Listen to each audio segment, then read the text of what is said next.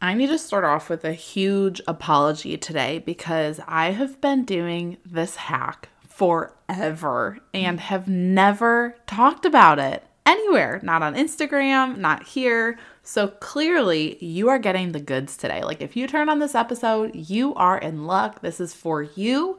My favorite hack for having time to myself. Yes, quiet time in the morning before my kids get up without having to wake up ungodly early. Real life. This is what you're getting today. All of you people who are, I'm not a morning person moms, and all of you who are still not sleeping through the night, goodness, I've been there.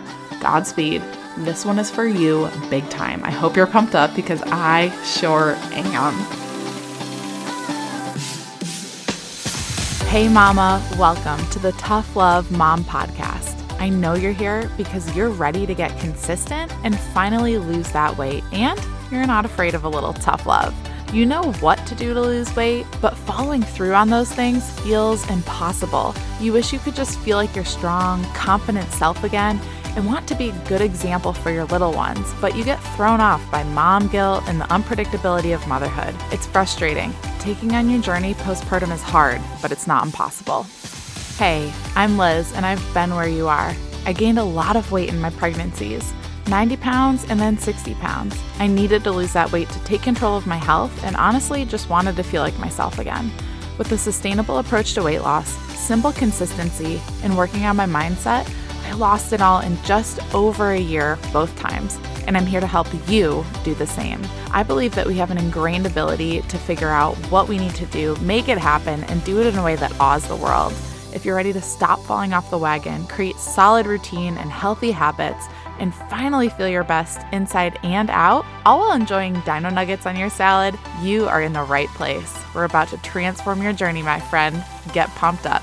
It is tough love time. So, on a starting point session a few weeks ago, I was talking with my client about her next step after her starting point. This next step, just for reference, is called a stepping stone. Get used to the lingo, friend. We use it a lot here. But she brought up how her mornings are still, it's still difficult for her to get up early. She wants to eventually, but it's probably not the next place for her to focus. It's probably not her next stepping stone, but she does want to not have to immediately react to someone else's needs first thing. She's like, if I could just like take care of myself for two seconds before I have to go respond to my kids' needs, I would just feel so much better throughout the day. Like I was on top of the day. So, do you know what I did? I told her the secret. And and at the same time I was like, I can't believe I've never shared this before. So, this quote hack, I don't really love that word, but it really this this one really does feel like a hack, so I'm just going to share it that way. I do this anytime I need to slip, sleep in until my kids get up. So, Usually I'm up around 5:30, which is well before my kids wake up every single day. But every once in a while, definitely when I'm sick or if I'm up super late the night before getting something done, whatever it is, I will decide the night before, okay, I'm gonna sleep in, or I'll decide when my alarm goes off. I'll be like, you know what, it would be best for my body to sleep in today um, until my kids get up. And that usually happens maybe once every two weeks, but that is when I use this strategy. So I do this about every other week, one day and it is gold. It is so gold. So I hear my kids get up. I've got two boys, uh, two and almost four. Our youngest is still in a crib, so that works great. But my almost four year old, Royce, he usually comes out of his room when he wakes up in the morning. So what I'll do is I'll send him back in his room. Again, my youngest is in a crib. So if he's awake, I'm like, okay, I can leave you there for a few seconds. I know you're safe. But I send my four year old, almost four year old, back into his room to play with his trains or to read for a few minutes literally tops five minutes because we all know that's only how long a toddler is going to last, anyways. But what I do with this literally two to five minutes, because that's all I really get, but I do get two to five minutes, so amen for that. But what I do is I go out, I, I send my children, I'll send Royce back in his room, and I go out to the kitchen. I get to flip on the light that's it doesn't brighten up the kitchen too much, or I might open the shades a little bit, let some natural light in. I make my coffee, and I'll just sit for a few minutes alone, literally like two to five minutes tops. I might pray a little bit or read a page of a book or a few verses on my Bible app. Sometimes I get five minutes, sometimes I get two, but I do get something for me right off the bat instead of immediately going into my boys' rooms to tend to them and just starting the day with, I mean, to be honest, the craziness of having two little boys. So, some moms might hate this idea. That's fine. You can stop this episode, click next to the next one right now. That's totally fine with me. I'm just the kind of person who needs to take care of me, even if it's just for two to five minutes to start the day. And yes, usually um, majority of 90% of the time i'm waking up at 5 5.30 in the morning getting an hour hour and a half to myself i usually work out and it's great like i need that and it works really well for my routine I did not start waking up that early before my kids until about a year postpartum after my second because it was really hard. There's a lot of episodes that I've got here about getting up earlier if you need those steps. But either way, on the days I do need to sleep in, I just take those couple minutes, make sure my boys are back in their room, happy, settled, and I say, I'll be right back in. Mommy needs to take care of herself for just a few minutes, and I'll come get you when I'm all done. And I really only take a few minutes and it's so peaceful. And you have to see it that way. Part of it's mindset, part of it is saying, okay, I don't get all the time in the world like I usually do, or I'm not gonna get all the time in the world, but I do get a few minutes. And it does take some training with your little ones. It does take communicating like that. Hey, mommy needs just a few minutes to take care of herself today so I can be the best mom for you today. So I'll be right back in to get you as soon as I'm done. I'll be right back in. That's all it takes. A kid's gonna understand hey, if I want my mom to be happy and present and having fun with me today. And, and they'll learn this over time and you can explain it to them.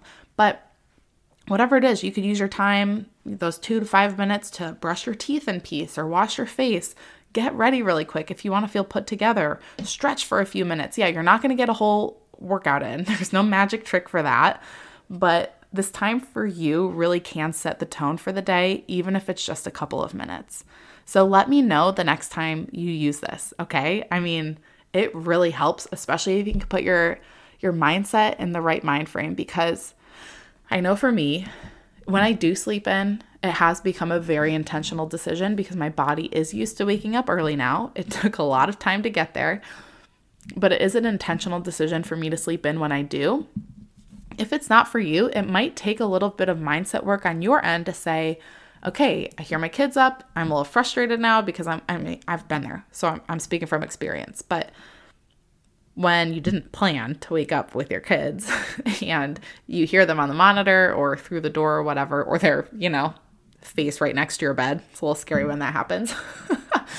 but when that is the case, it can be really easy for your mind to immediately get frustrated, to go, oh, like, did not want this today. Now I don't get my time to myself. It's just, ooh, it can be really frustrating. And it's okay to feel that, but you can take your thought captive. You can take a second to go, oh, okay, I don't have to think this way. I can send him back in his room and say, I just need a few minutes to myself. I'm going to make my coffee, take a few sips, and then I'm going to come get you. I promise. And come back in in a few minutes. That's all it takes. So let me know next time you use this.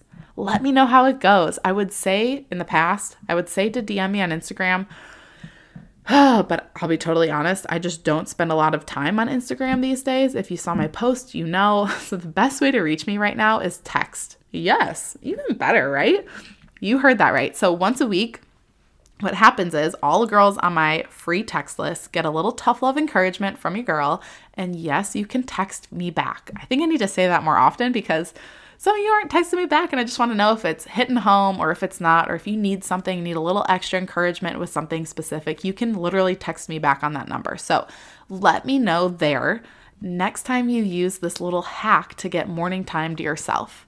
Just text tough love, two separate words, tough love, T O U G H space L O V E, to the number 205 809 7300. That's 205 809 7300.